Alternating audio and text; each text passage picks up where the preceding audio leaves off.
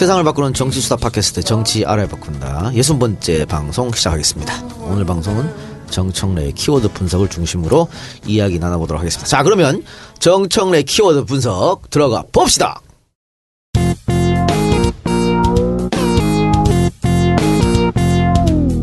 정청래 키워드 분석. 코너 시그널. 좋아. 네. 좋아, 좋아. 자, 어, 정선의 키워드 분석. 어제 예고해드린 대로 이번 주 키워드는 big tent와 경선입니다. 뭐부터 할까요? Big tent. Big tent. 네. 시작하세요. 어, 한국 정치에서 big tent라는 용어가 어, 본격화되고 광범위하게 나온 것은 19대 총선 때입니다. 어, 뭐 말 그대로 크게 텐트를 쳐서 많은 사람들과 연대하자 예. 뭐 이런 개념이죠. 어, 보통 빅텐트를 얘기할 때는 시민사회 세력이 정치권에 들어올 때 하나의 또 명분이 되기도 합니다. 그래서 어, 시민사회의 수혈이 될 때 인재 영입이 될 때 빅텐트론을 흔히들 많이 사용을 하죠. 그래서 19대 총선 때 시민사회에서 민주당을 많이 들어왔고 네, 거기다가 정의당하고의 후보 연대까지 해서 빅텐트 얘기 나왔죠. 네네 그렇습니다. 자, 근데 보세요. 빅텐트는 어떤 텐트가 빅텐트일까요? 이것은 넓게 연대하자 이런 뜻이거든요. 합치자 이런 뜻인데. 자, 텐트를 치려면 텐트를 높이 치켜 올릴 만한 지지대가 있어야 되죠. 예. 폴대. 폴대. 폴대가 있어야 되죠. 그것이 높으면 높을수록 텐트가 넓게 쳐지는 거죠. 자, 빅텐트는 이렇게 폴대, 높이 솟아오르는 대선 주자, 지지율이 월등한 사람이 있었을 때 에, 텐트가 넓게 쳐지는 겁니다. 네. 높게 쳐지고 넓게 쳐지고. 그래서 이것은 어, 예를 들면 어, 무슨 무수속 돌풍, 갑자기 무슨 신인, 어, 지금은 사그러들었지만 안철수 현상 있을 때 안철수 같은 이런 지지율이 1, 2위를 다투는 막강한 후보가 생겼을 때 그 후보의 텐트 밑으로 우산 밑으로 한번 들어가 보자. 그래서 우리가 정권을 한번 잡아보자. 보통 이럴 때 유용하거든요. 유용한데 이거는 이제 반기문을 폴대로 해서 어, 빅텐트를 치자는 것은 거의 불가능한 상태가 돼버렸거든요. 지지율이 너무 빠졌어요. 너무 빠졌죠. 네. 그래서 어 예전에는 25m, 30m를 폴대를 칠 수 있었는데 지금은 13m로 예. 줄어들었어요. 반토막이 났어요. 예. 지지율을 밑으로 하는 건 정말 good idea다. 네. 네, 그렇습니까? 그러니까 지금 정 의원이 말씀하시는 것은 big tent 첫 번째 반기문을 폴대로 한 big tent는 거의 무너졌다. 그렇습니다. 예. 그래서 어 반기문은 버나드 쇼 미- 묘비명에 실제로 있는지 없는지 논란도 많이 있긴 하지만 우물쭈물 하다가 내 이럴 줄 알았다. 네, 이렇게 되는 겁니다. 자 텐트가 높이 쳐져야 사람들이 들어갈 수 있는 공간이 생기잖아요. 예. 근데 지금 30m 높이 폴대로 치려다가 이게 폴대가 쭉 내려가 가지고 14m로 가다 보니까 이- 이 텐트를 막 젖히고 들어가는데도 어려워 이제 무슨 장애물 경기 예. 뭐 허들 경기 하는 것처럼 어렵게 됐어요. 그러면 그 폴대가 의미가 없어진 없어진 겁니다. 자, 우리가 근데 우리가 옛날에 병법에 보면 상대방을 기습 공격으로 이겨야 되잖아요. 지금 문재인 같은 성곽도 넓고 성벽도 넓고 높고 그리고 문도 아주 두꺼운 어 문재인 이 지지율이 아성이지 않습니까? 이걸 무너뜨릴 때는 기습 공격만이 가능한 겁니다. 기습 공격에는 필수적으로 뭐- 뭐냐면 시간과 공간을 뺏어랍니다. 그래서 시간은 어, 문재인 군사들이 잠자고 있는 새벽 4시, 5시 이럴 때 시간대 쳐야 되거든요. 근데 아시다시피 조기대에서는 이런 시간적 여유가 없습니다. 예. 그리고 장소를 뺏어라, 공간을 뺏어라는 거거든요. 그러면 갑자기 무슨 탑을 막 쌓아가지고 문재인 성보다 높은 데서 막 아래로 공격한다든가 이래야 되거든요. 근데 반기문을 중심으로 한 빅텐트, 소위 말하는 제3지대는요, 시간도 없고, 시간도 뺏을 수 없고, 예. 공간도 뺏을 수 없습니다. 예. 그래서 성공하지 못할 것이다. 오케이. 근데 문제는 이 빅텐트를 치려고 했던 데가 땅이 굳건한 데가 아니에요. 모래 위에다 빅텐트를 치려고 그랬거든. 그래서 폴대를 세우긴 세워 어떻게 세울 수 있어도 이게 모래다 보니까 깊이 들어가질 않아요. 폴대가. 그래서 폴대가 무너질 수가 있어요. 이거는 반기문의 중도 사퇴를 네. 의미하는 겁니다. 알겠습니다. 그래서 이 big tent는 정치적 수사와 용어로 언론에 회자되기는 많이 하겠지만 성공하지 못할 것이다. 자, 그러니까 대통령 후보가 똘똘한 사람이 하나가 확실하게 있어야만 칠 수 있는 게 big tent란 네, 말씀이죠. 그렇습니다. 그러니까 지금 정 의원이 말하는 반기문 폴대 big tent는 아웃. 네. 또 하나 남았어요. 어, 반 문재인을 활용해서 폴대로 세워서 big tent를 치는 것. 지금 보면요. 21일 날 반기문 김종인 회동, 25일 박지원 김종인 회동, 26일 박지원 손학규 회동, 27일 반기문 손학규 회동, 30일 반기문 박지원 회동. 다 이렇게 같이 만나지 왜 따로따로 따로 따로 만나지? 반 문재인 사람들 다 똘똘 뭉쳐서 계속 만나고 자, 있어요. 이건 한마디로 또, 네. 어, 아까 버나드 쇼 얘기했죠. 이제는 맥아더 장군 얘기를 할게요. 어, 노병은 죽지 않는다. 단지 가뭇 없이 사라질 뿐이다. 네. 예, 오늘 그래서- 노병들끼리 예. 어, 그래서 어, 이런 분들이 저는 노역이라고 봅니다. 노역. 어, 그래서 어, 이분들이 이렇게 만나든 저렇게 만나든 기사들은요, 언론들은 재밌으니까 써요. 재미는 있죠. 재미는 있으니까 쓰는데 재미도 없어요. 그게 무슨 의미를 갖냐고요. 그리고 유권자의 마음을 뭘 움직이겠냐는 거예요. 그걸로. 그래서 그것은 어, 허상이다. 허상이고 그리고 유권자의 마음에 기반하지 않는 정치 공학적 꼼수기 때문에 그것을 이미 국민들은 다 들여다보고 있다. 그리고 어느 때보다도 지금은 탄핵 국면, 촛불 국면을 거치면서 국민들은 정치인들의 의도를 아주 영리하게 다 보고 있다. 그래서 의도를 다 들키고 있다. 그래서 어, 이러한 합종연행 이사, 이합집산, 제3지대, 해처모여 이런 것은 결코 성공할 수 없다. 근데 어제 뉴스에서 제가 보고 이걸 어떤 글 하나 쓸까 하다가 요새 이제 좀 참느라고 제가 안 썼는데 그 이 국민의당하고 거기 대변인하고 손학규 전 의원하고 똑같은 멘트를 냈어요. 뭔지 아세요? 예. 문재인이 대통령이 되면 박근혜 같이 될 것이다요. 음. 근데 저는 그런 글을 특히나 뭐 국민의당에서 대변인은 그런 말 할 수 있죠. 근데 손학규라는 분이 그래도 천하의 손학규가 예. 어떻게 그런 말을 해요? 뭐 민주당 나갈 때부터 벌써 아니 나는 참 그 손학규 입에서 그런 얘기 나온다는 것이 이건 진짜 부끄러운 일이라는 생각이 들었어요. 자기가 이런 얘기를 하면서 이게 부끄럽지 않을까? 왜냐하면 그게 둘이 같은 얘기를 했다는 것은 그 안에서 wording으로 나왔다는 얘기예요. 이번 주는 이걸로 치자. 어. 그런 얘기죠. 서로들 지금 주고받는 거지. 손학규와 정운찬은 국민의당과 어느 정도 consensus가 이루어진 것 같고요. 정운찬이 예. 국민의당 예. 같아요. 안철수 전 대표하고 굉장히 어, 예, 어느 정도 예. consensus는 형성된 것 같아요. 제가 느낌으로 보니까. 어, 손학규 어, 의장이에요. 지금은 국민주권 개혁회인가. 그래서 한번 창립식 했잖아요. 그건 뭐냐면 의장이라는 음, 타이틀을 따기 위해서 한 것 같고요. 어, 그리고 그 위로 뭐가 없을 겁니다. 그래서 이제 손학규 의장을 하고 이제 우리 불러야 돼. 떨어져. 네. 0.7% 근데 나왔습니다. 그분이 의장. 어, 그 프로그램을 이제 조선일보 뭐 대선 주자에 묻는다 이런 특집이 있었나 봐요. 그래서 어, 안희정 지사가 비판하고 정청래 의원이 에, 만덕산으로 다시 돌아가게 될 것이다. 이렇게 얘기했는데 어떻게 생각하냐. 아 그런 질문이 있었어요? 네, 질문이 있었어요. 정청래 의원이 이렇게 말했다. 네네 네. 안희정과 정청래를 예를 들면서 비판, 비판했다. 그러니까 이분이 뭐라고 했냐면 어, 그 사람들은 정치를 흐리는 사람들이다. 어. 그리고 어, 정도는 나에게 있다. 이렇게 얘기했어요. 그래서 제가 그걸 보자마자 어, 17분 후쯤에 트위터에. 예, 트위터에 손학규 흐린 눈으로 세상을 보다. 어떻게 이렇게 잘해 네. 그런 걸? 17분 만에. 그래서 어, 만덕산에서 하산할 때 정계 은퇴 번복에 대한 대국민 사과 없었고 총선 지원도 없었다. 그리고 탈당했다. 정청래는 컷오프 됐어도 어, 총선 지원 유세 했다. 누가 정도이냐? 예. 누가 맑으냐? 저도 여기 숟가락 얹으면 네. 제가 2012년도에 어, 와주테이 박쥐들이라는 책을 썼습니다. 여의도에 기생하는 박쥐들, 절대 정치를 하면 안 되는 사람들. 그 중에 한 명이 손학규였어요. 네. 2012년도에 내가 그걸 썼어. 그때 민주당 대선 후보 나온다 그럴 때였는데 이 사람 안 된다고. 딱 지금 하는 꼴이 다 그거지 자, 않습니까? 그때 예. 어, 2007년도인가요? 어, 노무현 대통령은 손학규 씨에 대해서 보따리 장수라고 예. 어. 얘기했습니다. 그 한마디에 지지율 폭락했죠. 예. 그리고 저도 그때 어, 손학규 그 신한국당 김대중 대통령한테 영입돼서 14년간 아마 생활했을 겁니다. 아, 14년 지난 다음에 얘기해라. 그쪽에서 14년 있었으니까 김영삼. 이쪽으로 왔으면 세탁 기간이 14년은 돼야 된다는 거죠. 그런데 그분은 저는 이제 정치 초년병으로서 제가 바라볼 때 두 가지가 없어요. 그 사람한테는. 뭡니까? 첫째는 자신을 던지는 용기가 없어요. 예. 그 둘째는 타이밍을 몰라요. 이두 두 결정적인 이유 때문에 저분은 안 돼요. 예. 그 타이밍 얘기를 TV에서 했습니다. 예. 정치는 타이밍을, 타이밍이에요. 타이밍을 노라는 게 아니다.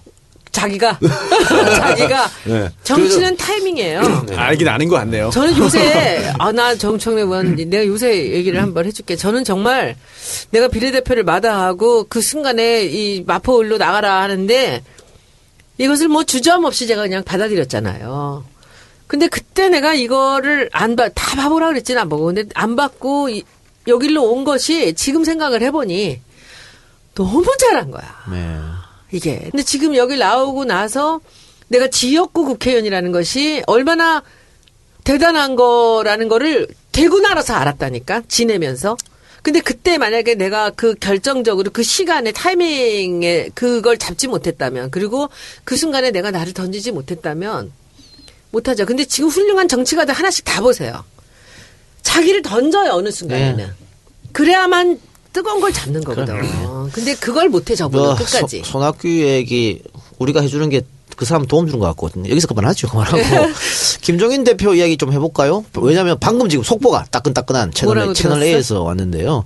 김종인 대표가 채널 A하고 단독 인터뷰를 해서 16일 날 음. 미넨 안보회에 참석한답니다. 그래서 독일로 갔다가 음. 귀국한 뒤에 본인 거치 문제에 관련해서 중대 결심을 그때 하지 밝히겠다. 뭘 지금 얘기를 해, 그걸. 라고 이야기했는데 지금 탈당 이야기가 나오니까 아마 그런 것 같아요. 그러면서 순교하겠다는 말도 덧붙였다고 했는데 채널 A에서는 이 순교라는 말이 본인이 직접 대선에 나가는 거를 순교가 아닌가? 그래요? 라고 생각한다고 지금 채널 A에서 얘기하고 있어요. 예, 의원직 버리는 걸 말하는 게 아닐까요? 그, 그 정도는 순결하고 생각하지 아, 않지. 그래요? 자, 제가 한마디 하겠습니다. 어, 안희정 지사한테 탈당을 권유했다. 근데 안희정 지사 쪽은 지금 부인했어요. 음, 김종인 대표 측도 아니라 그랬어요. 네, 부인하고 어쨌든. 근데 제가 그 기사를 보면서 어, 이런 얘기를 했어요. 고름이 피가 되지 않는다. 음, 언제까지 우리는 침을 꿀꺽꿀꺽 삼키면서 참아야 하느냐. 이제는 끝내야 될 때다. 어, 고름을 짜내야 피가 맑아지고 사, 새살이 차오른다. 자, 이렇게 얘기했는데 저는 이걸 굉장히 망설이면서 오랫동안 별로고 왔다가 저도 한 얘기거든요. 표창원은 징계하고 그러니까 온갖 문재인 대표한테 모욕적인 언사를 하고 우리 대통령 어, 지지율 1위 아닙니까? 우리가 보호해야 되고 키워줘야 되잖아요.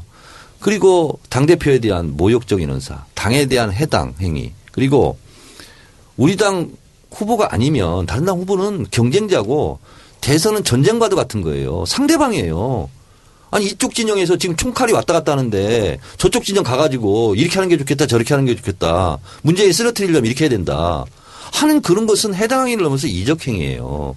그래서 표창원을 징계한다고 하면서 이 김종인을 가만둔다? 이것은 당의 기강 문제고요. 마치 이건 민족 정기를 바로 세우지 못하는 거하고 똑같은 거야.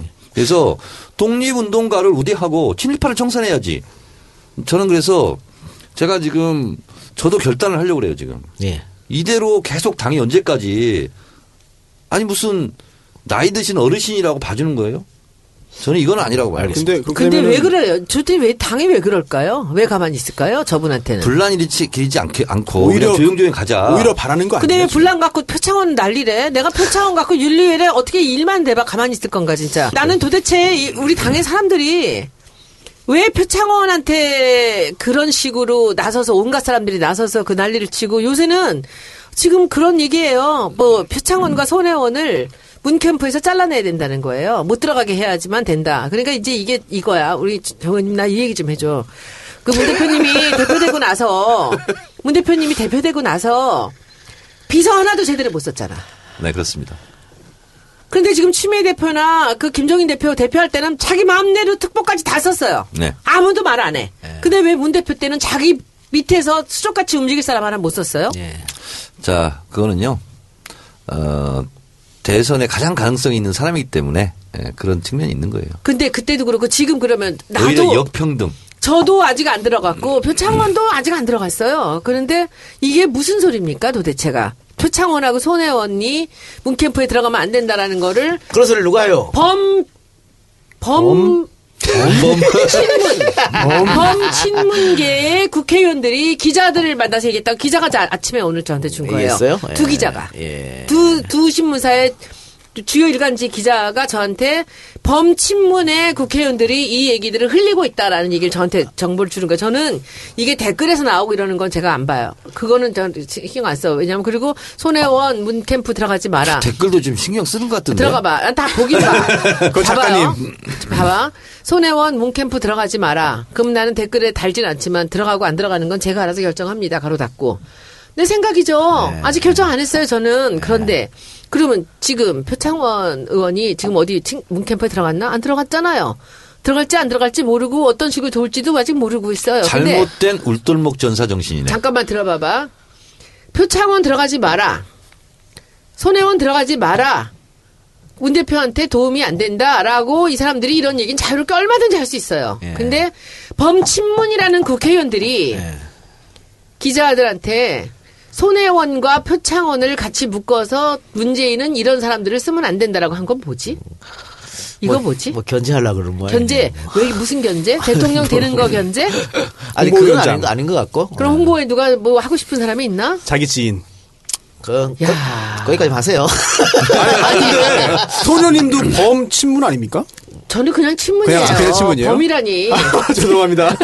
근데 저는 이게 정청래 의원님 난 이거 좀 묻고 싶은 게 이 사람들이 다른 당에 있는 사람들이 욕을 하거나 예. 다른 사람들이 그런 얘기를 했다면 그건 있을 수 있어요. 그럼요. 우리가 대중성도 있고 그 자기 나름대로 우리 나름대로의 채널을 갖고 있으니까 뭐 우리가 겁날 수도 있죠. 그런데 어떻게 당에서 그렇죠. 범친문이라는 사람이 그런 우리, 소리예요? 우리 편에서 그런 얘기 했는데 가장 원 속상하지. 포인트, 예. 원 포인트 어, 정답을 말씀드리겠습니다.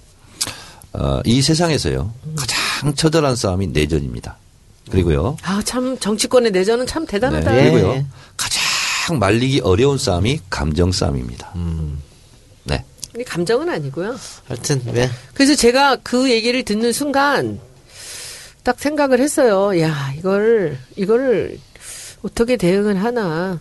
근데 이게 뭐, 제가 뭐 이 우리 정찰바를 통해서 뭐 한 말씀 드린다면 우리는 표창원 의원이나 저나 뭐 서로 들어온 경로나 이런 시기는 다 다르지만 우리는 세상 바꾸려고 들어온 사람들이고요. 그리고 예. 문재인 대통령 만든다고 들어왔다는 건 제가 그랬다는 건 누구나 다 아는 거고요. 여러분들 아무리 그러셔도 저는 대통령 선거에 몸을 던져서 저는 도울 네. 거고요. 그래서 제가 어떤 면에서 마음에 안 드실지 모르겠지만 하여튼 마음에 안 드셔도 저는 어차피 일을 아니, 해야 되고 그 도움이 되면 일을 해야죠. 나는 도움 이 안 된다고 판단하니까 이 일을 안 하는 거야. 자 얼마나 멋있어. 얼마나 멋있어. 손수 변호사 네. 어, 발언 전에 어, 발언하려고 지금 마이크를 댔는데 에, 짧게 한 마디만 더 하겠습니다. 질문 있어가지고 예, 먼저 어, 말씀해 주십시오. 제가 통합진보당 음, 해산 어, 헌재 판결 갔을 때 네. 제가 이런 얘기를 했죠. 어, 프랑스의 볼테르 어, 철학자 사상가가 이런 얘기를 했다. 나는 당신의 주장에 동의하지 않는다. 그러나 당신의 말할 권리를 탄압하는 그 사람들과는 당신과 어깨 걸고 싸우겠다. 이렇게 얘기했거든요. 통합진보당 때 제가 한국의 볼테르가 되겠다. 그래서 통합진보당 해산 그거에 대해서 굉장히 제가 반대를 했습니다. 잘했어요. 어, 그랬는데 표창원 의원도 마찬가지예요. 어, 저는 표창원 의원 같은 요구를 제가 현역 국회의원을 받았으면 전 좀 달라 다른 길을 갔을 거예요. 표창원 의원과는 달리. 그러나 이것은 옳고 그름의 문제가 아니거든요. 모더니즘은 다양성에 대한 인정이거든요. 표현의 자유, 창작의 자유 보장이거든요. 그러니까 표창원 의원이 그 부분에 대해서 아, 국회의원으로서 이거 국회에서 한 것은 적절하지 않다 사과를 했으면 족한 거예요. 예. 근데 거기다가 의원직을 사퇴하라 뭐 그리고 사실과 왜곡해서 그 작품이 사실은 페미니즘 그리고 여성들을 우습게 보는 거에 대한 저항의 표현이었잖아요. 이걸 정면으로 왜곡해서 마치 여성을 비하한 것처럼 어, 허위 사실로 공격하는 것에 대해서는 당에서 보호해 줘야 되는 거예요. 그럼요. 제가- 그리고 국회의원들도 그걸 보호를 해줘야 되고 수- 어, 표창원과 스크럼을 짜야 되거든요. 그럴 때 용기가 필요한 거거든요. 왜냐하면 조중동의 공격이 무섭기 때문에 일단 좀 불을 끄자 이런 거였거든요. 그러나 지금 이제 불이 꺼졌어. 그럼 차분하게 이걸 생각을 해야 되거든요. 예. 그래서 어, 손혜원 의원의 용기 있는 음, 앞으로 제가 어, 볼테르. 여기 한 마디만 더 할게요. 이따가 나중에 이 작가님 이 부분은 그 편집을 하시든지 예, 알겠습니다. 알아서 하시고요. 네. 네. 편집했습니다. 여러분 죄송합니다. 야. 편집했어요. 우리 저 밖에 계신 분들 들었을 텐데요. 혹시 SNS에 올리지 마요. 여러분이 들은 걸로 만족하시고. 올리는 소리 같이 들리는데. 아, 저 올리지 마세요. 돼. 마세요. 네, 올리지 네. 마세요. 자, 우리 저 손소 변호사. 저 궁금한 게 질문이 하나 있어가지고 사실 문재인 전 대표 또 김종인 전 대표 얘기 나오니까 그동안 계속 가져왔던 궁금증이 하나 있습니다. 저는 사실 지난 총선에서 이제 그 민주당을 지지했는데 민주당 후보와 민주당 정당 투표했는데 그 비밀 투표 위반 아니야? 왜 네? 지지한 걸 공개하고 그래? 아니, 안 돼요? 아, 얘기 못 돼요. 물어보지 마요. 아, 진짜. 예. 그런데 그러면서 사실 당시에 그 문재인 당시 대표 당시 대표였죠? 예. 그 어, 김종인 당시 또 대표를 이제 영입을 했습니다. 네. 그럼 저는 사실 아 도움이 되니까 영입했겠지. 전 네. 잘 모르니까 예. 도움이 되니까 영입했겠지라고 단순하게 생각을 했고 네. 또 실제로도 뭐 3월 중도층이라든지 14일까지는 도움이 됐어요. 아 실제로요. 어 그래서 뭐 도움이 됐겠지라고 생각을 지금도 하는데 예. 이게 지금 와서 이런 상황이 벌어지니까 그럼 당시에 문재인 당시 대표가 김종인 대표를 영입한 게 정치적으로 잘한 거냐 못한 거냐 그리고 앞으로 혹시 이제 김종인 대표가 뭐 본인이 뭐 탈당하고 여러 가지 그런 그 본인의 욕심을 위한 또는 문재인 대표에 대한 그 반대 쪽에서 서가지고 활동을 앞으로 한다면 적극적으로 그게 결국은 결과적으로는 도움이 안, 될, 안 되고 문재인 당시 대표의 판단이 옳지 않았다는 또 공격의 빌미가 되지 않겠느냐. 그 어떻게 흘러갈지도 굉장히 궁금해요. 영입이 패착이 아니었냐. 궁금한 거죠. 네. 예. 그거는 제가 할까요? 네. 저- 두분다 정찬 하세요. 예. 할까요? 저는요. 그 부분에 대해서는 언제나 똑같이 말씀드릴 수 있는데 만약에 그때 김종인 대표가 들어오지 않았다면 지금 30명 최소한 30명 우리 당에 없습니다. 어. 그리고 더 총선을 많이 지- 나갔겠지. 훨씬 더 많이 나갔죠. 근데 그게 뭐 지금 이런 거는 얘기할 수 있어요. 그때 나갔던 게 더 낫지 않았을까라고 네네. 얘기할 수도 있지만 우리가 제2당이 되기 되게 어려웠고요. 그런데 제가 말씀드리잖아요. 1월 15일 날 이분이 영입이 되었고 3월 14일까지는 잘했다니까. 아, 나갔다, 나간다는 게 그 당시에 현역 의원들의 탈당을 막았다는 우르르 얘기예요? 쏟아져 다 어. 나가는 사람들을 거기서 그날로 다 막았어요. 다 막았기 때문에 그 사람들이 국민의당으로 가서 미리 가기로 다 했던 사람들이 스톱이 됐어요, 이 양반 뭐 수도권. 이런 데서도요? 예. 다 스톱됐어요. 사람들 다 리스트에 있었잖아요. 의원, 의원님! 편집하기 의원님, 나. 편집하기 힘들어, 의원님! 아이고, 그런데- 삐 소리 되나요, 이런? 어, 삐해야지 예. 뭐. 그런데 왜 그랬는지 이해가 안 돼. 저는 한 두 달을 정말 잘했는데 어느 순간에 이분이 욕심이 생겼는지 아니면은 이분이 다른 생각을 가졌어요. 삐쳤나? 삐친 게 아니라 그 나중에 나는 이 우리가 나중에 언젠가 이분이 수기를 쓰거나 했을 때 내가 그 얘기를 꼭 넣으라고 말씀을 드릴 거야. 이 이해찬 정청래를 탈락시키는 그 순간이에요. 그게. 그 순간에 이분이 그때부터 달라졌다니까. 그때까지는 어느 정도냐면 일간지들, 기자들, 신문들, 편집장들이 다 이 양반이 대선 나가도 되겠다 하고 할 정도 인기 예, 인기 최고였거든요. 있었죠. 근데 그때 이분이 왜 이렇게 됐을까 나는 질문을 했는데 답을 받지는 못했습니다. 뭐 동네 사람들이 싫어한다. 동네 세탁소 아저씨가 아, 정청래 안 좋다더라. 뭐 이런 이런 정도 얘기밖에 나는 뭐 주변 가족들한테 이렇게밖에 못 들었는데 지금도 그 이해찬 의원을 탈락시킨 거하고 정청래 의원을 탈락시킨 게 이 둘이 버전이 달라요. 예. 근데 그분이 왜 그런 이 총선을 앞두고 그런 어리석은 일을 저질렀을까? 나는 그게 지금도 이해가 안 돼. 그거 뭐 혹시 정 의원님은 자, 아세요? 그러면은 손 의원님의 결론은 도움된 것도 있고 안, 도, 안된 것도 있다. 그때 네. 당시에는 무조건 도움이 됐습니다. 자, 정 의원님. 예. 저는 어, 신의 한 수라고 해서 영입을 했습니다. 네. 어, 저는 결론적으로 말한다면 악의 한 수였다. 음. 어, 이렇게 생각하고요. 그리고 김종인 대표가 어, 들어올 때 그때 실제로 나갈 사람은 다 나갔습니다. 어, 문 대표가 계속 대표를 했으면 저는 더 많은 의석을 얻었다. 네. 저는 이렇게 보는 거예요. 음, 그리고요. 어, 문 대표가 어, 저는 그 부분에 대해서는 음, 저는 실책을 했다 이렇게 보, 고 있습니다. 어, 그리고 또 더 큰 실책은 뭐냐면 지금 김종인의 이런 해코지가 앞으로 더큰 폭풍을 어, 불러올 걸로 지금 파고가 밀려오고 있습니다. 네. 네, 김종인 의 해코지는 음, 박지원이나 이런 거하고 좀 다를 거예요. 그건 제가 막을게요. 그그 정철 후폭풍은 걱정하지 마시고. 정 의원님 음. 처음에 김종인 그전 대표 영입될 때 네. 환영한다고 트윗 날렸잖아요. 자, 제가 그 제가 과정- 잘못했어요. 그, 과- 그 과정을 제가 예, 얘기할게요. 예. 어, 이미 결정이 내려졌어요. 음. 그리고 최고위원회에 와서 통보를 했습니다. 음. 근데 저는 이 처음 얘기하는 건데요. 진짜 반대하려고 그랬어요. 음. 근데 문 대표 얼굴을 보니까 못 하겠더라고요. 음. 아, 이 최고위원 중에서 그래도 가장 센 내가 빨리 자락을 깔아줘야 되겠다. 음. 그래서 이거를 언제 트위터를 쓸까 망설였어요. 쓰고 싶지 않은 트위터였어요. 예. 근데 문 대표를 통해서 정권 교체를 해야 되는데 이걸 내가 반대하고 나서면 심지어 어떤 농담까지 나한테 했냐면 문 대표가 사퇴를 했다. 주승용은 나간 상태고 그러면 니, 버티면 네가 당 대표다. 한번 끝까지 한번 개겨봐라. 이런 조언도 저한테 많이 했습니다. 그걸 어떻게 해볼 수가 없거든요.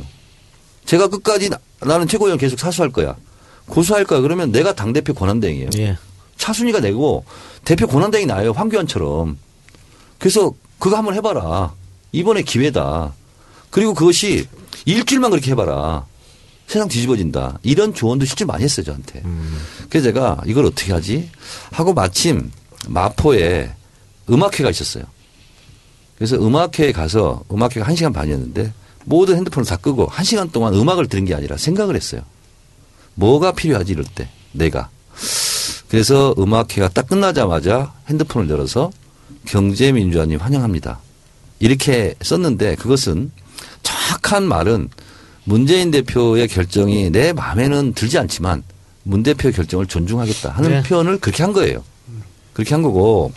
근데 총선 승리는 총선 결과는 제가 옛날에 1년 전에 에, 얘기를 했지만 다시 한번 제가 강조해서 말씀드리면 어, 정청래 이해찬 컷오프 때문에 그 호남에서 우리 당 지지율이 올라가다가 급전직하 떨어졌어요. 예. 그리고 헤맸습니다. 그리고 나서 논란이 또 뭐였냐면 어, 문 대표가 호남에 가느냐 마느냐 이거를 김종인 대표가 막았어요. 논란이 일주일 동안 됐습니다. 그러면서 올라가려고 했던 것이 다시 또 떨어졌어요. 자 그리고 더큰 유세단이 다녔어요. 그리고 문 대표가 결단하고 갔어요. 그래서 어 저는 자화자찬이 아니라요. 제가 94군데를 갔잖아요. 이분들이 흘리는 눈물을 직접 봤어요 현장에서. 이분들이 무엇을 원하는지. 그래서 저는 조금이나마 저는 기회를 했다고 보고 그리고 어 만약에 제가 어, 탈당과 이혼은 없다 개념에도 없었지만 만약에 제가 탈당을 했으면 그냥 마포을 선거만 했겠습니까? 더불어민주당 본진을 향해서 핵폭탄을 계속 쐈겠죠. 그럼 수도권은 작살났을 거예요. 저는 그러, 그러나 그런 가정을이라도 저는 안 해봤기 때문에 그냥 덕헌 유세를 다녔고 자 막판에 우리가 그래도 일당이 됐었잖아요 결과적으로 그 이유는 전적으로 이건 난 문 대표의 공입니다. 내덕? 내덕 아니고? 예? 내덕 아니고? 아, 내덕 아니고 왜냐 대덕 아니에요? 왜냐 저만 공이 없네요. 아, 이러다가 우리가 총선 망하면 문 대표가 사라진다. 예. 대선에 못 나간다. 이런 위기의식이에요. 그래서 총선을 일주일 앞두고는요. 문 대표가 가는 데마다 구름처럼 사람이 모였는데 어느 총선에서도 그런 적이 없었습니다. 그래서 문재인 대표가 정계 은퇴할지도 모르고 대선에 못 나갈지도 모른다는 위기감. 이것이 결국은 수도권 승리를 견인한 거지. 김종인 대표의 공이 없어요, 저는. 알겠습니다. 자, 그렇게 그럼 결론 내리고요. 사실은 그 김종인 대표 얘기 꺼내는 것은 오늘 채널A랑 인터뷰하는 것 때문에 꺼냈는데 여기서 뭐라고 얘기했냐면 안희정, 남경필 두 50대 주자가 대선에서 맞붙는 게 가장 좋겠지만 안 될 경우 경륜 있는 사람이 위기에 대한민국을 이끌어야 한다. 이렇게 말했다 그래요. 그래서 본- 채널 A 본인이구나? 그래 채널 A가 오. 그러면 순교하겠다는 말이 본인이 나갔다는 거 아니야라고 해석한 거죠. 죽을 줄 알면서 나가는 거야? 어, 그러니까. 네. 자, 근데 빅- 저는 요즘에는 솔직히 김종인 대표를 모셔오는데 제가 역할을 했던 사람으로서 저는 뭐 정청래 의원님 말씀의 어느 부분은 굉장히 그 공감하지만은 저는 기본적으로 그렇게 그 다 그렇게 생각하지는 않습니다. 그때 두세 명 더 나갔다 절대 그렇지 않고요. 그때 상황 아시면서 그런데 아니, 명이라니까. 대표가 저는 총선을 치르지 않고 이렇게 밖으로 빠져 있었던 시간들이 이번 대선에서 굉장히 중요하게 그 에너지로 저는 돌아온다고 생각을 하고 있고요. 그리고 그 어차피 문 대표의 지지율이라는 게 48%의 그 선에서 있었는데 여기서 결정적으로 우리가 총선에서 이긴 거는 그 이한구 씨 덕이에요.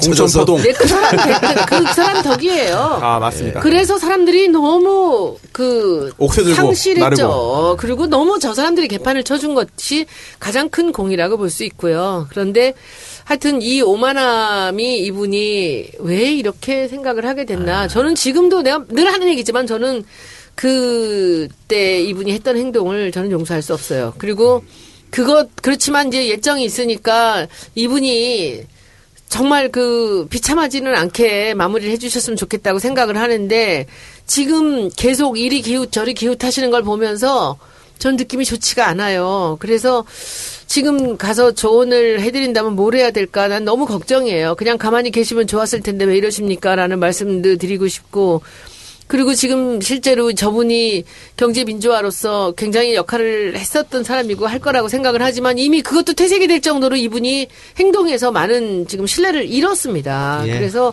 뭐라고 못 하겠고요. 그리고 이제는 그 언론에서의 주목률도 현저하게 떨어졌습니다. 어, 그럼 다르죠. 당시 예, 이게 떨어져서 다르지. 그리고 이게 너무 비슷한 얘기들을 계속하고 문 대표하고 얘기하고 거짓말했다고 막 소리 소리 질리셨죠.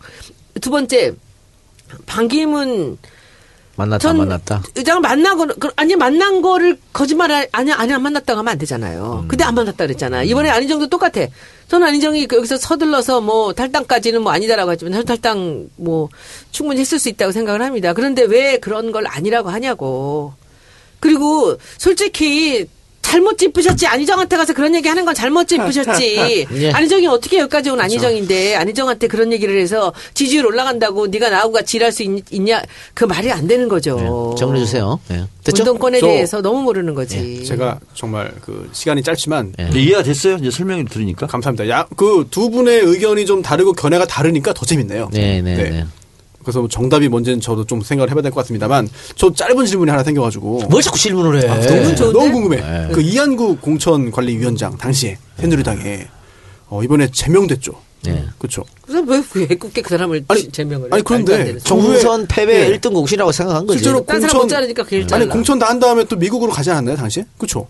근데 저 진짜 그때도 궁금하고 지금도 궁금한데 도대체 왜 그렇게 했을까? 박근혜가 시킨 대로 한 거지 어. 아니 그러면 시킨 대로 두- 아니 의한구 당시 공천관리위원장 입장에서는 시키는 놈을 들어온 거지 왜 시키는 대로 하냐? 그렇지 뭐 그런 사람을 생 불러다 친박이잖아요. 놓은 거예요. 그런 사람 갖다 아니 불러가지고 뭔가 본인에게 이익이 있어서 한 것도 아니고 친위대를 구성한 거지. 친위대. 말 그냥 잘 시킨 듣는 사람을? 데려다 놨고 시킨 대로 한 거지 최순실 라인으로 다 한 거지 아 그러면 그분은 그 연세에 그 경력에 왜 시키는 대로 해요? 그러니까 자. 그렇게 웃기는 거지 어 정말 이해가 안 가요. 제가 정말. 정말. 어, 해결해 드릴게요. 그 궁금증. 네. 어, 제가 이제 추론입니다. 이것도. 네네. 추론인데 뭐냐면 어, 박근혜는 내임덕이 없다. 그때까지 다 그렇게 생각했어요. 아. 그래서 박근혜가 마음대로 공천해도 될 것이다. 아, 이렇게 오만함이 불러온 참사고요.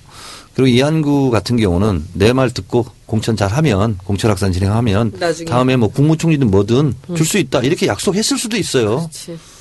네. 그 손수호 변호사의 그 질문 두 개 때문에 시간이 자꾸 길어, 자꾸. 길어지고 있어요. 지금 죄송합니다. 키워드 분석 한 개 했습니다. 네. 한개 하는데 지금 좀 얘기 좀 30분이 하면 어때 광고 듣고 오겠습니다. 예, 존경하고 사랑하는 국민 여러분, 이 간절한 염원을 담은 촛불을 들고 소리치는 행동하는 양심, 겁나게 자랑스러워 불어요. 이 국민 여러분, 이럴 때일수록 이 건강을 챙겨야 합니다. 일산에 있는 풍무양고기, 이 그 집에 영양 가득한 양갈비와 양꼬치, 그리고 말하자면 맛있는 요리들, 가족 외식은 물론이고 직장 회식하기 딱 좋은 곳이에요. 의 피의자, 자네도 그 맛을 아는가? 글쎄요, 저의 공범인 무당이 저를 데려간 적이 없어서 부끄러운 줄 알아야지. 예, 말하자면 031-902-9292 어, 방금 듣고 온 광고는 풍무 양고기 광고입니다. 몸에 좋고 맛도 좋은 양고기. 양고기집 한번 가야죠 우리 아니 그 술도 준비해놨더라고요. 알았어요 비싼 갈게요 술. 우리 갈게요 네, 잘 같이 잡읍시다 네, 이따가 한번 갑시다. 예. 오전 사준 됐어. 11시부터 밤 12시까지. 우리 셋, 우리 네 명, 근데 한번 시간 정해서 한번 가기로 하- 하겠습니다. 좋은 사람들과 함께 하면 더 좋은 풍무양고기 기억해 주시고 예약 전화 많이 해 주십시오. 풍무양고기. 자, 뭐 다시 방송 들어와서 키워드 분석 하나 더 있습니다. 경선 네. 시작했어요. 경선. 어, 이재명 시장이 예, 페이스북에 글을 썼습니다. 어, 내용은 이런 겁니다. 어, 경쟁은 하되 전쟁은 하지 말자. 자기 지지자들한테. 네. 예. 자기 지지자들 향해서. 그리고 상대방이 아무리 험한 말로 욕하고 비판해도 우리는 그렇게 하지 말자. 예. 왜냐? 경선이 끝나면 함께 해야 될 동지다.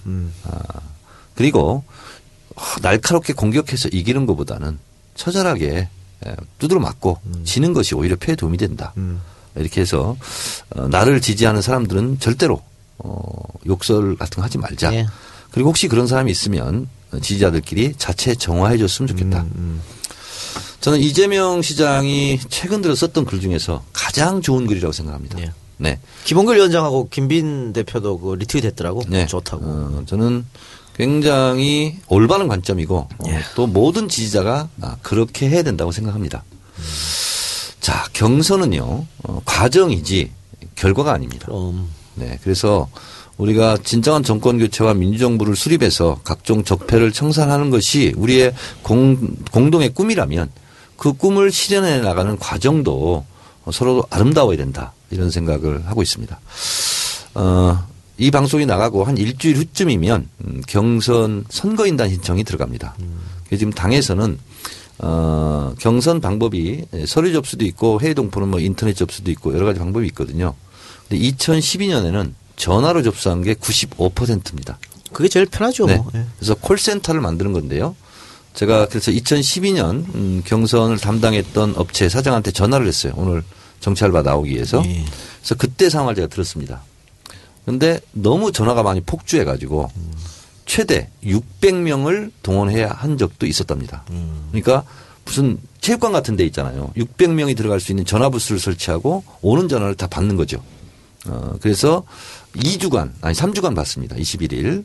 그래서 어 2012년도에는 100만이 들어왔다면 이번에는 당에서는 150만 정도를 예상하고 있는데 어, 그게 그냥 되는 건 아니고 어 진정으로 정부 교체를 바라고 더불어민주당 경선에 보다 많은 사람들이 참여할 수 있도록 경선 선거인단에 신청해 달라 이런 게 이제 어떻게 보면 당의 이제 부탁이고요. 근데 이 경선 선거인단은 지난주에도 얘기했듯이 어, 12월 31일자로 여섯 번 당비를 완납한 권리당원은 자동 포함이 됩니다. 선거인단 신청 과정이 없고요. 그렇지 않은 어, 당원이나 일반 당원 어, 그리고 국민들은 모두 다 똑같은 베이스로 1인 1표로 신청자에 한해서 음, 전화를 하게 되는데요. 전화 접수를 하게 되는데요. 아마 본인 인증을 하게 될 겁니다. 그건 절차가 있고요. 어, 또 하나는 저한테 역선택을 막을 수 있는 방법이 뭐냐 막 이렇게 얘기하는데 역선택을 막을 수 있는 방법은 없습니다. 왜 없냐면 그 사람이 박사모인지 뭔 사모인지 어떻게 아냐고요. 신청은 받을 수밖에 없습니다. 전화 상담원이 느낌으로 어 당신은 새누리당 지지자 같아 하면서 커팅할 수가 없거든요. 예. 그래서 막을 수 있는 방법은 없습니다. 그러나 이것을 무력화시킬 수 있는 방법은 있죠.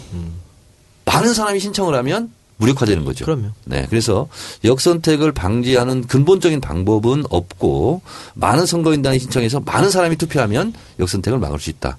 이렇게 말씀을 좀 드릴 수밖에 없어요. 그밖에 방법이 뭐 없으니까. 역선택 문제는 사실 지금까지 연구 조사가 많이 이루어졌어요. 네. 이루어졌는데 그리고 당에서 네. 어, 그 철저한 기술자 중심으로 네. 어, 검증위원회 만든답니다. 그래서 들어오는 거 분석하고 뭐 이렇게 이상한 거 있으면 걸러내고 이제 그런 건 어, 하겠다. 근데 어떤 경선에서도 역선택 때문에 뒤집어진 적은 한 번도 한 번도 없습니다. 없습니다. 그것은 너무 미미하고요. 예.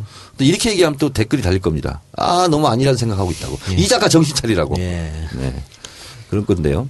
그래서 어 선거인단을 이제 신청이 들어가면 음, 저부터도 웹자보도 만들고 팟캐스트 형태가 광고도 직접 녹음해서 또 필요하다면 전국을 다니면서 선거인단 신청을 운동을 어 벌일 예정이고요.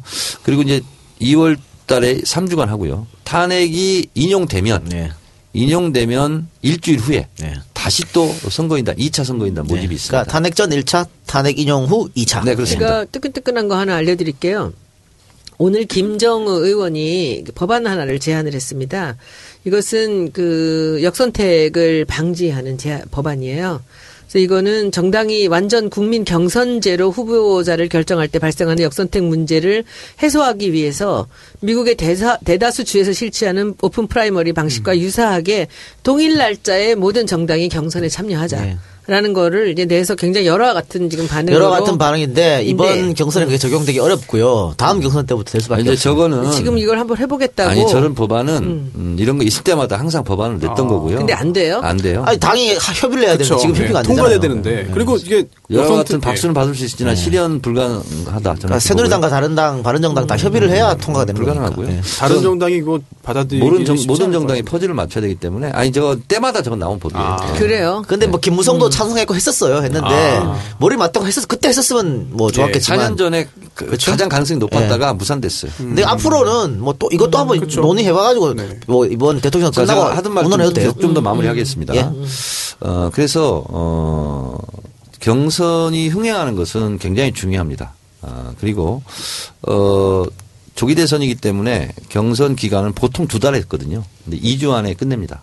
투샷으로 2주 어, 끝내고 50%를 넘지 못하다 그러면 1, 2등이 다시 결선 투표를 하는데 또 일주간 소비가 됩니다. 그래서 어 선거 어, 운동을 할 수 있는 대선이 후보가 결정되고 운동할 수 있는 시간은 딱 4주다. 결선까지 있을 경우 결선이 없으면 5주 이렇게 되거든요. 그래서 어 대선 시계가 굉장히 빨라지고 있고 경선 뭐 하겠지만 하다가 어 경선 해야 되네 이렇게 되- 될 겁니다. 그래서 어 우리 이 정치 알바 팟캐스트가 나가는 듣고 들으시는 청취자분들께서는 아 일주일 후에 아 신청 기간이 곧 도래한다. 이렇게 마음의 준비, 마음의 웨이트 트레이닝을 예. 하고 있을 이런 기간이다. 우리 정청래 의원하고 손혜원 의원은 뭐 당연히 당원이니까 당연히 한 표가 주어질 네. 테고 자동으로 또 등록이 될 테고 우리 손소 변호사는 네. 어떻게 이번 참여 참여해요? 경, 민주당 경선? 참여를 하고 싶습니다. 아, 사실. 뭐 당의 뭐 경선이라 이런 거에 한 번도 해본 적이 아, 없거든요. 그래요? 당원도 아니고. 예, 그런데 이번에는 관심이 해야지. 많습니다. 그냥 국민 참여 경선이니까 네. 완전 국민 경선이니까 매우 많- 하시기 매우 바랍니다. 많습니다. 예, 알겠습니다. 그래서 이제 일반 국민, 일반 당원들이 참여했을 때 음, 신청을 하고 이제 참여를 어떻게 하냐면요. 어, 중앙에서 다섯 번 전화가 갑니다. 누구를 지지할 거냐. 그 다섯 번 중에 이제 누르면 되는 거고. 근데 다섯 번 갈 때마다 손수 변호사가 배탈이 나서 화장실 갔어. 네. 못 받았어. 네. 그때는 따로 못한 사람들은 따로 기간을 정해주고 내가 직접 전화하는 거예요. 아, 뭐 그럼 다 되겠네요. 예, 뭐 예. 참여기에는 뭐 거의 뭐 완벽하게 보장이 되는 네. 거죠. 저는 참여하지 않겠습니다. 왜요? 왜? 어, 시사평론가라서 중립을 지키겠습니다. 여보세요. 아, 괜찮은데요? 중립을 지켜요. 할 거면서. 자, 앞으로 이제 본격화되기 일주일 전까지 우리 해야 될 일은 뭐냐면 자기 핸드폰을 딱 보고요. 네. 지인들 있지 않습니까? 아, 이 사람 정도는 음. 참여할 수 있겠구나 하는 것을 미리 연락도 하고 카톡도 보내고 그리고 웹자보 이런 거 나오잖아요. 그 신청 방법 뭐 이런 게 있지 않습니까? 그건 다 카톡으로 보내고 이렇게 해서 손수 변호사는 본인만 참여하지 말고 네. 27명 정도 참여를 시키죠. 27 명이요? 네. 100명 아니고? 아니 27명을 하다 보면 아, 내가 270명 해야 되겠다. 이런 또 자신감이 생기거든. 아. 30명까지 힘들어요.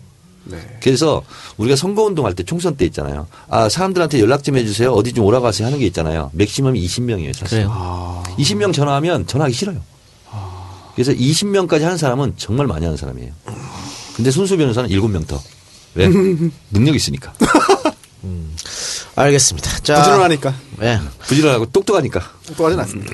우리가 설날 전에 어, 설날 민심이 대단히 중요하다. 그리고 설날이 끝나고 나서 여론조사가 막 쏟아질 텐데 그때 반기문이 훅 떨어지면 음, 중도 사퇴 가능성도 있다 이런 말씀을 드렸습니다. 제가 얘기했죠? 네, 네 맞습니다. 네. 네. 기억은 안 하지만 맞는 것 같습니다. 그런 얘기 누구나 다 합니다. 의원님, 제가 얘기했잖아. 15% 네. 밑으로 내려가면 다리에 힘이 풀려가지고 매일 밤 고민할 것이다. 그래서 우리 손소 변호사께서 네. 가장 최신 여론조사입니다. 네. 세계일보 2월 1일자 여론조사 네. 결과를 이야기해 주시기 바랍니다. 그렇습니다. 모 기자에게 제가 이게 엠바고 걸린 상태에서 미리 받았는데 예. 아, 선두는 그 여야 다 한꺼번에 한 대선 후보 지지도입니다.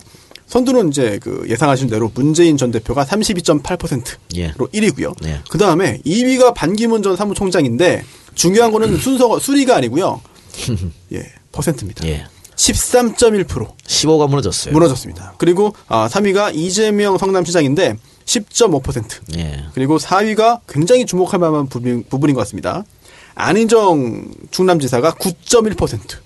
이게 반기문 사무총장과도 큰 차이가 아니라고 볼 수 있는데 그 아래로 또 이것도 굉장히 주목할 만한 부분인 것 같습니다. 예. 황교안 권한대행이 8.3%.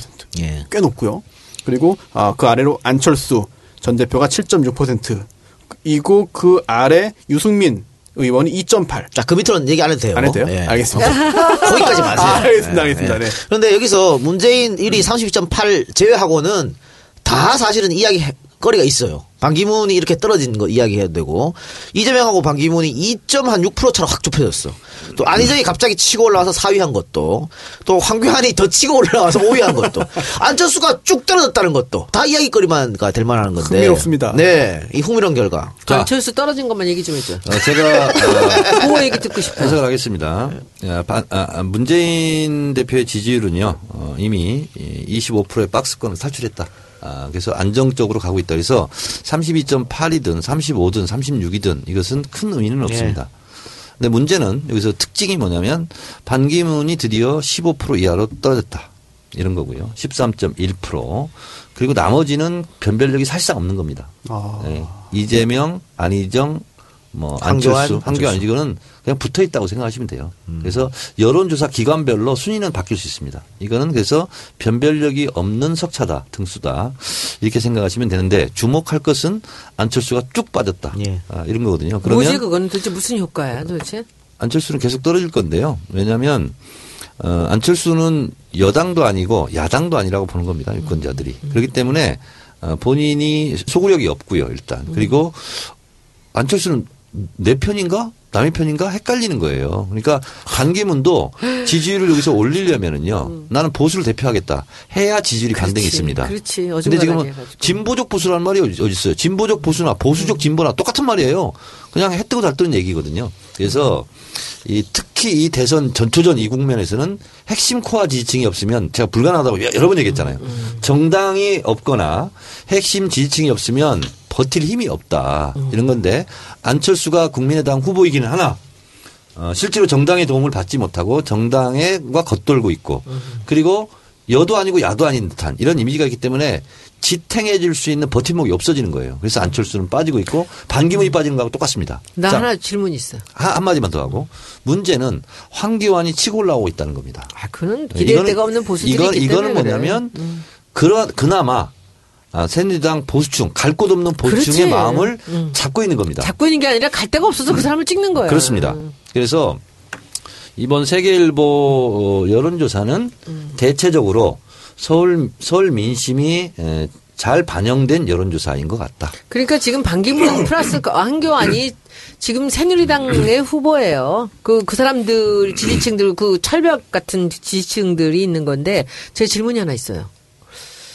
그, 조기숙 교수가 그때 했던 얘기 듣고 되게 그럴듯하다고 저는 생각을 했었는데, 이제 다음 대선에서는 안철수가 이제 저쪽으로 새누리당 쪽으로 가서 그쪽에 후보가 돼서 문재인하고 붙을 거다 이런 얘기가 있어 되게 그럴듯하다. 아, 이번 대선이요? 음, 음, 음. 그랬고 이제 생각을 해서 이제 그것도 좀 기- 주시하면서 봤는데 이 보면요. 우리가 그 2000, 아니, 지난 작년에 안철수가 우리 당에서 이제 박지원하고 그 난리를 치고 분탕질을 칠 때 그 사람이 나갈 때 꿈이 있었잖아요. 그쵸? 네. 그러면은 국민의당을 만들어서 나가서 호남을 중심으로지만 이제 당을 만들어서 자기네가 교섭단체가 되고 하고 나니까 이젠 내가 온전하게 한 당의 대표로서 그 이제 문재인하고 같이 맞짱을 뜰 수 있겠다라는 꿈이 있었잖아요. 팽당한 거 아닙니까? 근데 이제 이 꿈이 깨진 게 뭐야? 박, 박, 박지원의 마음이 바뀐 거야? 원래 그 사람인데 그 당한 거야? 자, 박지원 대표가 저를 트위터 여섯 개를 고소한 다음에 정치 알바를 모니터하고 있다는 것이 포착이 됐습니다. 추가 고소를 어, 진짜요? 예, 뭐요? 하려고 어, 제가 이제 정보를 포착했습니다. 제 트위터와 정치 알바 이런 걸 다 모니터링 하나 봐요. 네. 주변에서 어, 모니터링 하고 있는 분들께 말씀드립니다. 어, 박지원 대표의 말은 그냥 보이스 피싱이라고 생각하시면 됩니다. 네. 그것도 고소하지 않을까? 고소하시려면 하시라고요. 왜냐하면 보세요. 반기문 샤타 내렸다. 제가 여기 정찰 봐야겠잖아요. 아, 저에게 샤타 또 올릴 수 있다. 근데 바로 또 셔터 올렸다. 근데 다시 또 내렸어요. 셔터를 올렸다 내렸다 해요. 그래서 이분의 말씀은 일희일비할 필요가 전혀 없다. 아, 이렇게 생각하시고 그냥 귀에 걸리지 않는 어, 지나가는 바람이 하는 소리가 바람이 전하는 말이겠거니 이렇게 생각하시면 되고요. 안철수 대표는 어, 제 생각입니다. 제 생각은 고소를 못 하더라고요. 네. 그래서 제 생각을 얘기하는 겁니다. 어, 정확하게 하면 어, 더불어민주당에 있으면 문재인 대표하고 경선하면 안 되니까 대선 경 대선 본선 진출 기회마저 박탈당한다. 나는 죽이 되든 밥이 되든 대선 후보가 돼서 본선 뛸 거야. 해서 탈당한 거고요. 어 그리고 어 총선 결과를 보니 아 새누리당 합치면 내가 어, 뭐가 되겠네. 그래서 그때 제3지대가 어, 그 싹이 트기 시작한 겁니다. 근데 탄핵 국면이 간 거예요. 새누리당은 손 잡을 수가 없어요 이제. 그래서 바- 안철수도 안철수 대표께 참 심심한 위로의 말씀드립니다. 세상 일이 내 뜻대로 안 됩니다. 내가 계획한 대로. 그래서 내가 뜻하고 계획한 대로 안 돼버린 거예요 지금. 그러니까 본인이 미치는 거예요. 그래서 들고 나온 게 뭡니까? 결선 투표제입니다. 이게 헌법이 헌법위원이냐 아니냐 논란이 있음에도 불구하고 계속 결선 투표해야 된다. 왜? 문재인을 빼놓고 결선 투표를 하면 자기가 이길 것 같거든요. 제3지대 막 해가지고. 그리고 문재인하고 붙는 거예요. 그래서 지금도 미련을 못 버리고 이번 대선은 안철수와 문재인과의 대결이다. 내가 안철수를 이길 수. 있는 100가지 이유가 있다. 문재인 아, 문재인이 이길 있는. 수 있는 100가지 이유가 있다. 그렇게 얘기를 하고 있잖아요. 근데 그것도 약간 짜네. 어, 짠하죠. 네. 100가지가 아니라 한 가지 이유도 안 돼요. 그러면서. 근데 이제 지지율 이렇게 빠지고 이러는데 저는 그 국민의당 가가지고 갈, 갈 때만 해도 주도권을 안철수 의원이 갖고 있었잖아. 쥐고 있었잖아요. 근데 이렇게 지금 안철수의 박지원- 당이었죠. 예, 박지원 의원한테 이렇게 휘둘리면서 자. 이렇게 가야 되나? 박선숙, 김수민 의원 그뭐 총선 리베이트. 리베이트 관련 지금 이제 1심 무죄를 나왔지만 네. 그때 부쩍 박지원 대표가 안철수 띄우기를 많이 합니다. 그리고 안철수 칭찬을 많이 합니다. 저는 그때 알았어요. 안철수 심리가 불안할 수 있잖아요. 그러니까 안철수 심리 안정용이에요. 이번 전당대회 때요. 안철수를 중심으로 국민의당은 반드시 안철수를 대권 대통령으로 만들겠습니다. 계속 이러고 다녔거든요. 그러면서 또 뭐 반기문을 만나니 손학규를 만나니 뭐 뭐. 하냐 하거든요. 그러니까 못 나가게 만드는 건가요? 그렇죠. 그래서 이게 있잖아요. 정치를 오래 하지 않고 초년생들은 눈치 못 챕니다. 즉각 즉각 그걸 다 진심으로 받아들여요. 근데 저처럼 오래 굴러먹은 구태 정치인 14년 차에 들어간 사람들은요. 히스토리를 알잖아요. 그래서 웬만한 것에 미혹되지 않죠. 네, 그런 게 그리고 또. 하나 또 질문이 있어요. 지난주 썰전에 이혜훈 의원하고 박영선 의원이 나왔거든요. 네. 그런데 그 이혜훈 의원이 계속 그러는 거야. 뭐 30%밖에 안 되는 지지율을 갖고서는 마치 다 된 것 같이 이렇게 한다라는 그런 얘기인데 그게 말이 되는 소리예요? 자, 축구로 치면은요. 메시가 골을 많이 넣잖아요. 이번에 손흥민도 두 골 멋있게 넣었던데. 자, 손씨야. 예. 손흥민 그러네요. 자, 메시가 메시를 맡고 있는 수비수들보다 기량이 100배가 뛰어나겠습니까? 10배가 뛰어나겠습니까? 조금. 저는 한 끗 차이라고 봐요. 메시가 뛰어난 것은요. 메시하고 같은 기량을 갖고 있는 사람들이 많아요. 근데 메시가 뛰어난 게 뭔지 아세요? 태클을 피할 수 있는 기술이 좀 뛰어난 것 뿐입니다. 그래서 메시가 돋보이는 거예요. 한 끗 차이라도 뛰어나면 골을 넣는 거거든요. 자, 손흥민이 왜 골을 많이 넣는지 아세요? 손흥민은 메시 같은 그런 테크니션은 아니에요. 근데 손흥민은 성격이 좋은 게 성공의 비결입니다. 오. 마치 문재인 같은. 뭐냐면 자기가 양보하고 패스를 많이 해줍니다. 그렇기 때문에 패스를 많이 받습니다. 이타적 플레이. 그렇습니다. 손흥민도 뛰어가요. 다른 기- 선수가 뛰어 들어가요. 그것도 골을. 잡았어요. 잡은 선수가 어느 곳을 패스해 줄까? 아, 손흥민한테 마음이 가는 거예요. 그래서 손흥민한테 패스해 주는 거예요. 그래서 골 기회를 또 많이 갖는 거거든요. 그래서 손흥민 축구할 때 제가 많이 봅니다. 진짜 패스 많이 해줘요. 손흥민한테. 그것도 다른 선수가 갖고 있지 못한 한 끗 앞서는 거거든요. 그래서 30% 가지고 어떻게 대통령해? 아니 그러면 13% 반기문 대통령을 더더욱 못하는 거지 역설적으로. 그래요. 그리고 지금 세 배인데. 30%에 이재명이 있고 안희정이 있고 다 있잖아요. 합하면 50이 훨씬 예. 넘잖아. 근데 그 말을 하는데 박영선 의원도 그대로 그걸 받아들이면서 그렇죠라고 하는데 아. 좀 이상했어요. 저는 그 상황이 좀 그러니까 이여우는 제대로 모르고 얘기하는 거30% 아닌가? 어떻게 대세로냐 말한 거는 니네는 몇 프로인데? 민주당 집권을 반대하니까 당연히 그런 소리 할수 있죠. 음, 음. 근데, 근데- 거기에 박영선 의원이 동조했다는 게 조금 음. 이상한 거지. 세계일보 여론조사 중에 여러 가지 항목이 흥미로운데 문재인 대세론 동의 정도가 있습니다. 음, 음, 음. 매우 동의 16.6. 음. 어느 정도 동의 33.7. 절반 이게 과반수 이상이 문재인 대세론이 있다고 좀 50% 동의하고. 넘네요. 네. 당선 가능성 다 50% 넘습니다. 네, 그건 그렇다. 양자 대결 문재인 대 반기문 했을 때 반기문 25, 문재인 52. 이 정도면은 자, 대세론이라고 할 수- 대세론의 핵심은 음. 핵심 뭐냐면 당선 가능성이거든요. 이 사람이 될 것 같냐 안 될 것 같냐. 아, 될 것 같다. 근데 또 하나 질문. 오늘 부쩍 질문이 많네. 그 지금 이 대선을 이 정도 시간을 앞두고 그 역대 대통령의 지지율 대비 당선의 그 이 역사는 어때요? 어, 이제 박지원이나 이제 다른 문재인을 반대하는 사람들이 항상 얘기 드는 것이 이회창 얘기를 음. 이회창 듭니다. 얘기하지. 음. 4년 10개월 동안 1등 하다가 한달 만에 뒤집혀서 두 번 안 됐다. 음. 그런 사례는 있습니다. 그래서 어, 우리가 어, 문재인 대표를 지지하는 그리고 또 더불어민주당 국회의원이나 당에서는 제일 지금 문재인 대표한테 쥐약 가장 치명적 리스크는 뭐냐면 다 됐다라고 어차피 공격을 준비하고 있어요. 아 대통령 다 됐다고 지금 행세하고 있네. 이것밖에 공격할 게 없어 대세론이니까 그런 빌미를 주지 않는 겁니다. 이것이 가장 지금 리스크. 리스크 체크를 해야 될 게 바로 이겁니다. 그것을 다른 말로 한다면 오만입니다. 오만하면 그래서- 그거는 걱정은 없어요. 그래서 음. 저거 다 됐다고 생각하는 거 아니야? 근데 이것 중에 내가 하나 오해가 있습니다. 제가 오늘 어느 지역구에서 얘기했는데 아, 문재인 대표는 다 됐다고 생각하는 거 아니에요? 너무 오만한 거 아니에요? 그 근거를 든 게 허위적 현상에 의한 근거더라고. 아니 지금 문재인 대표는 지금 뭐 어? 섀도우 캐비넷 얘기하고 뭐 경제정책 얘기하고 발표하는데 지금 그럴 때예요? 빨리 탄핵시켜야지. 말 이런 게, 이런 게. 있습니다. 그래서 제가 이렇게 얘기했어요. 자, 잘 들어보세요. 문재인 대표는 역대 다른 선거와 다릅니다. 자, 중앙선거에서 당선증을 받는 그 순간 국가 시작. 원수가 됩니다. 국군 통수권자가 됩니다.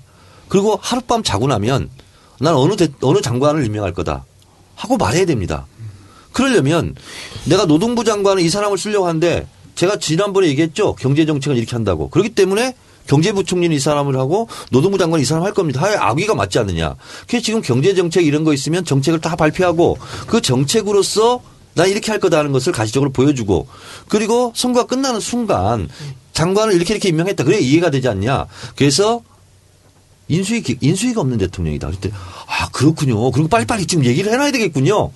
이렇게 얘기를 하는 거예요. 그래서 인수위가 없는 최초의 대통령 이거를 계속 얘기해야 됩니다. 근데 이제 제일 저는 위험하다고 생각하는 게 문재인 전 대표는 절대로 오만해질 사람도 아니고 지금 그럴 사람이 아니에요. 우리가 모두가 알다시피. 근데 그 주변에 너무 많은 사람들이 몰려들면서 이 주변 사람들이 그럴 수 있다는 거죠. 그게 제일 걱정입니다, 지금은. 아, 근데 우리가 있잖아 경선이 안 시작됐는데 지금 문재인 대표 얘기만 하고 있는 것은 아니, 좀- 이거는 여- 결, 결과로 나타나 아, 있는 그래요? 아, 지표로 보이는 거니까. 이렇게 됐어요. 예, 예. 예. 예. 예. 어, 이재명 시장, 안희정 지사, 그리고 김부겸, 그리고 고양시 최성 시장도 아, 나온다고. 그래, 최성 시장도 있다. 예, 여러분 다 힘내시기 바랍니다. 예, 힘내시기 바랍니다. 근데 김종인 선생이 나가면 나도 나가야 되는 거 아니야? 왜? 아, 대통령 선거? 어. 그러시든지. 그래서 정청래 캠프로 와야 되잖아. 손혜원 의원은 당연히. 당연히 가야지. 손수 변호사도 아니, 양다리 걸쳐야지. 뭐. 제가. 아, 아니 갈게요. 불출마 선언을 하신 거 아니었어요? 대통령은 아니에요. 아니 아니. 김종, 아니, 아니, 기- 거 김종인? 선생이 나온다 네. 그러니까. 번복하시는 겁니까, 그럼? 나도 그럼 번복하고 나가야 되는 거 아니야? 잡으러. 어, 잡으러. 앞길을 막으러. 이 작가 어떻게 생각해? 나가세요. 밀어드릴게. 밀어드릴게 나가세요. 야, 진짜. 계속 그럼 밀어드리게 방송 정청래 캠프. 공식 지정 팟캐스트가 되는 거야? 정청래 알바. 정청래 알바. 그래요. 그 팟캐스트 또 한 개요? 또 하세요? 또 해요? 뭐 뭐 아니 뭐 이렇게 많이 하세요? 뭐 청래 뭐 있더만. 청래 시대. 아까 거 그거? 말고 또 뭐예요? 청래 시대? 응. 아까 게 그거 아니에요? 아, 그거요. 우리 청래당 공식 팟캐스트. 아 그거 하는 거예요? 진정한 정권 교체와 민정부 수립을 위한 청래당 공식 팟캐스트 청래 시대를 시작합니다. 빠라밤. 7천 명 됐어 오늘. 청래당. 아, 됐는 건 좋은데 빨리 그 대문에 이상한 그림질 좀 바꾸고요. 그리고 페이스북 라이브 할 때도 자꾸 얼굴 갖다 들이밀고 이렇게 얼굴 이만하게 있으면 깜짝 놀래가지고 내가 아 근데 하지 마요. 손혜원님, 네, 손혜원님 걱정을 하나 덜어줘, 덜어드리는 뭐, 뭐, 거 뭐, 있어. 뭐, 뭐, 냐면 제가 이제 그 방송 출연하잖아. 근데 옷 걱정하지 말래. 코디 붙는구나.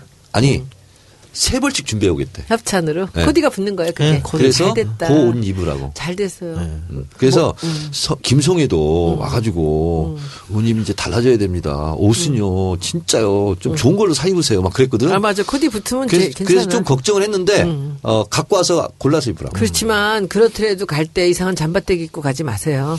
양복 입고 가서 다시 갈아입어도 입으라고. 근데 저는 방송에서 코디가 챙겨주는데 음. 그게 마음에 안 들어서 난내거 입고 가거든. 그럴 수도 있어. 근데 본인이 그럼 이 코디를 할 작가 수것 있는 좀옷좀 사람이 빌려줘. 본인이 코디 할수 있는 사람은 자기가 해요. 네. 근데 거기 중요한 사람들 중에 그 코디가 잘 안 되는 사람들은 전문가가 붙는데 그래요. 그 지금 썰전도 전부 코디 붙는 거예요. 그럼요. 유시민이면 네, 다 이런 사람들은. 그래요? 그러니까 그냥 시킨 대로 가만히 계시면 돼요. 가만히 있어요. 입혀주는 대로. 그 나비 넥타이 줘도 해요. 예, 해야지. 나비 넥타이. 네, 얼굴 여기 화장을 여태까지 봄만 바르는 게 아니라 이 shading을 할 거야. 여기를 이렇게 샥 어둡게 하면 얼굴이 반쪽 같이 보여. 아 그러면 내가 아니잖아. 아 그래도 정청래야. 정청래 누가 뭐 아, 진짜. 걱정하지 마세요. 아, 나 있잖아. 내 방송에서 이런 얘기 한 자르지 마. 편집하지 마. 예. 나 있잖아. 저 누나 있잖아. 가끔가다 좀 짜증날 때가 있어요. 너무 간섭을 해. 밥은 이거 먹어라. 옷은 이거 입어라. 아, 그게 행복한. 거예요. 근데 중요한 건 하나도 안 들어요. 아, 그게 행복한 거죠. 하나도 안 들어. 신발 못 신었어 오늘. 어, 저, 지금. 저 지금 욕하시는 줄 알고 깜짝 놀랐네요. 아. 정말 네. 말을 안 들어. 나는 우리 남편 이해를 이렇게 말 안 듣는 남자는 처음 봐. 혹시 말 안 듣는 남자에게 끌립니까? 아니요, 절대 아니에요.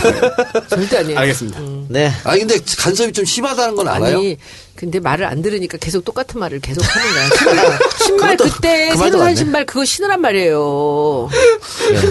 알았어요. 그리고 속에 야차 상장인데 왜 조끼는 그렇게 털 조끼 입고 다녀? 촌스럽게. 알았어요. 자, 하여튼 방송 나갈 땐 코디가 매만져 줄 테니까 그렇지. 아름답게 하고 나오시기 바랍니다. 그리고 조금 한 3, 4개월만 가다 보면 이게 또 카메라 마사지 받아서 훨씬 잘생겨 보여요. 그럴까? 진짜. 아, 그래요? 어, 그럼. 어, 기대해 보겠습니다. 아, 나 있잖아. 청래당 당원 이 입당 동기 있잖아. 네. 오프라인 모임 요즘 많이 하는 편이거든요. 왜 들어왔냐 했더니, 어, 총재님이 멋있어가지고요. 뭐가 멋있어? 잘생겨가지고요. 어, 앞으로 더 멋있어질 남자입니까, 거예요. 여자입니까? 여자.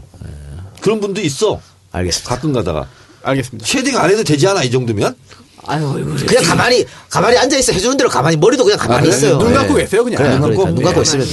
그럼 거울 안에 있다가 다른 사람이 나타날 거야. 예, 예. 근데 남자 화장은 그렇게 크게 안 하는데 크게 하지 않아요. 예, 예. 이 이제 이런 데를 얼굴이 이렇게 쫙 예, 예. 근데 훨씬 더 이제 좋아지지. 거기 나간다는 것은 방송국에 많이 알려졌더라고. 아. 확인 전화도. 근데. 그 지난번 썰전 나오고 나서 다른 데 컨택들은 좀 없었어요?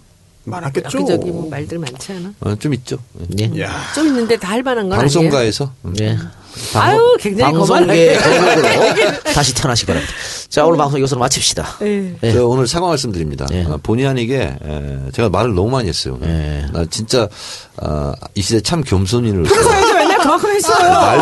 줄이려고 했는데 오늘 좀 발언 양이 많은데 어, 너무 많다고 어, 여러분 댓글 달지 마시고요. 다음 주에는 주로 말을 안 하겠습니다. 에이, 그럼 재미없어요. 왜 오늘 잘했는데요? 자, 오늘 잘했어요. 예. 예, 오늘 또 제가 컨디션이 좋지 않아가지고 힘들었는데 말씀 많이 해주셔서 제가 편했습니다. 예. 오늘은 좀 별로 버릴 게 없었어요. 네네. 괜찮았어요. 네, 이따가 그 손혜원 했던 거 좀 편집하면은 괜찮을 것 같아요. 아, 네, 손혜원 때문에 미쳐버리겠어요. 아, 편집하느라고 힘들었어요. 선물을 그 저희 광고 해주시는 남성 경과를 쫙 했거든요. 근데 받으시는 분들이 품질이 너무 좋다. 아, 그래요? 그래서 어, 전화번호 알- 알려달라 하는 분들이 꽤 있었어요. 그랬어요? 남성경과 이 방송 들으시죠? 다시 광고하세요. 있잖아. 광고 이번에 물건 없어. 제가 15개밖에 못한 거 아시죠? 제가 요즘 새로운 버릇이 생겼는데요. 손수 변호사를 검색에 쳐가지고 계속 왜 왜요? 저거요? 아, 왜왜 아, 근데? 내가 생각했던 처음에는 뭐 이런 애가 다 있어. 뭐 이- 이랬는데 갈수록 괜찮아졌어. 볼수록 매력이 있고. 이런 애는 뭐였어, 처음에는? 어, 뭐 처음에 뭐 이런 애가 뭐예요? 근데 애는 애지만 볼매야. 네. 아유 감사합니다. 볼수록 남자가 봤을 때도 매력적이야. 그래서 내가 별로 반갑지. 손수 변호사와 아, 뭔가를 동호해야 되겠다. 동호회요. 이 생각을 했어. 어디 나오라고 또 그러려고 그러는구나. 아, 그래서 어, 손수 변호사와 저는 손을 잡아야 되겠어. 김종인 선생이 누구랑 손잡던 관계없이 나는 그래. 아, 이동영과는 손을 이미 잡았어. 어? 손수 변호사하고 네. 손을 잡아야 되겠다. 왜? 뭐 하려고? 도모하려고. 아니 저는 그 이동영 형님과 작가님과 손을 잡으셨으면 이미 저랑 잡으신 거예요. 아, 그리고 네. 어, 손수 변호사는 어, 정청래 어, 주치 변호사가 되- 됐습니다. 주식 변호사는 뭡니까? 그 말도 안 돼. 전담 변호사. 아, 전담, 전속 변호사? 전담 변호사. 전담 변호사? 저희가 이세돌 구단 고문 변호사를 하고 있습니다. 아, 그래? 네, 어, 그러면 앞으로 정치인 정청래의 알겠습니다. 고문 변호사도 해주세요. 알겠습니다. 네. 무료로 해주시겠죠? 예. 돈 벌어서. 돈 벌어서 뭐하게.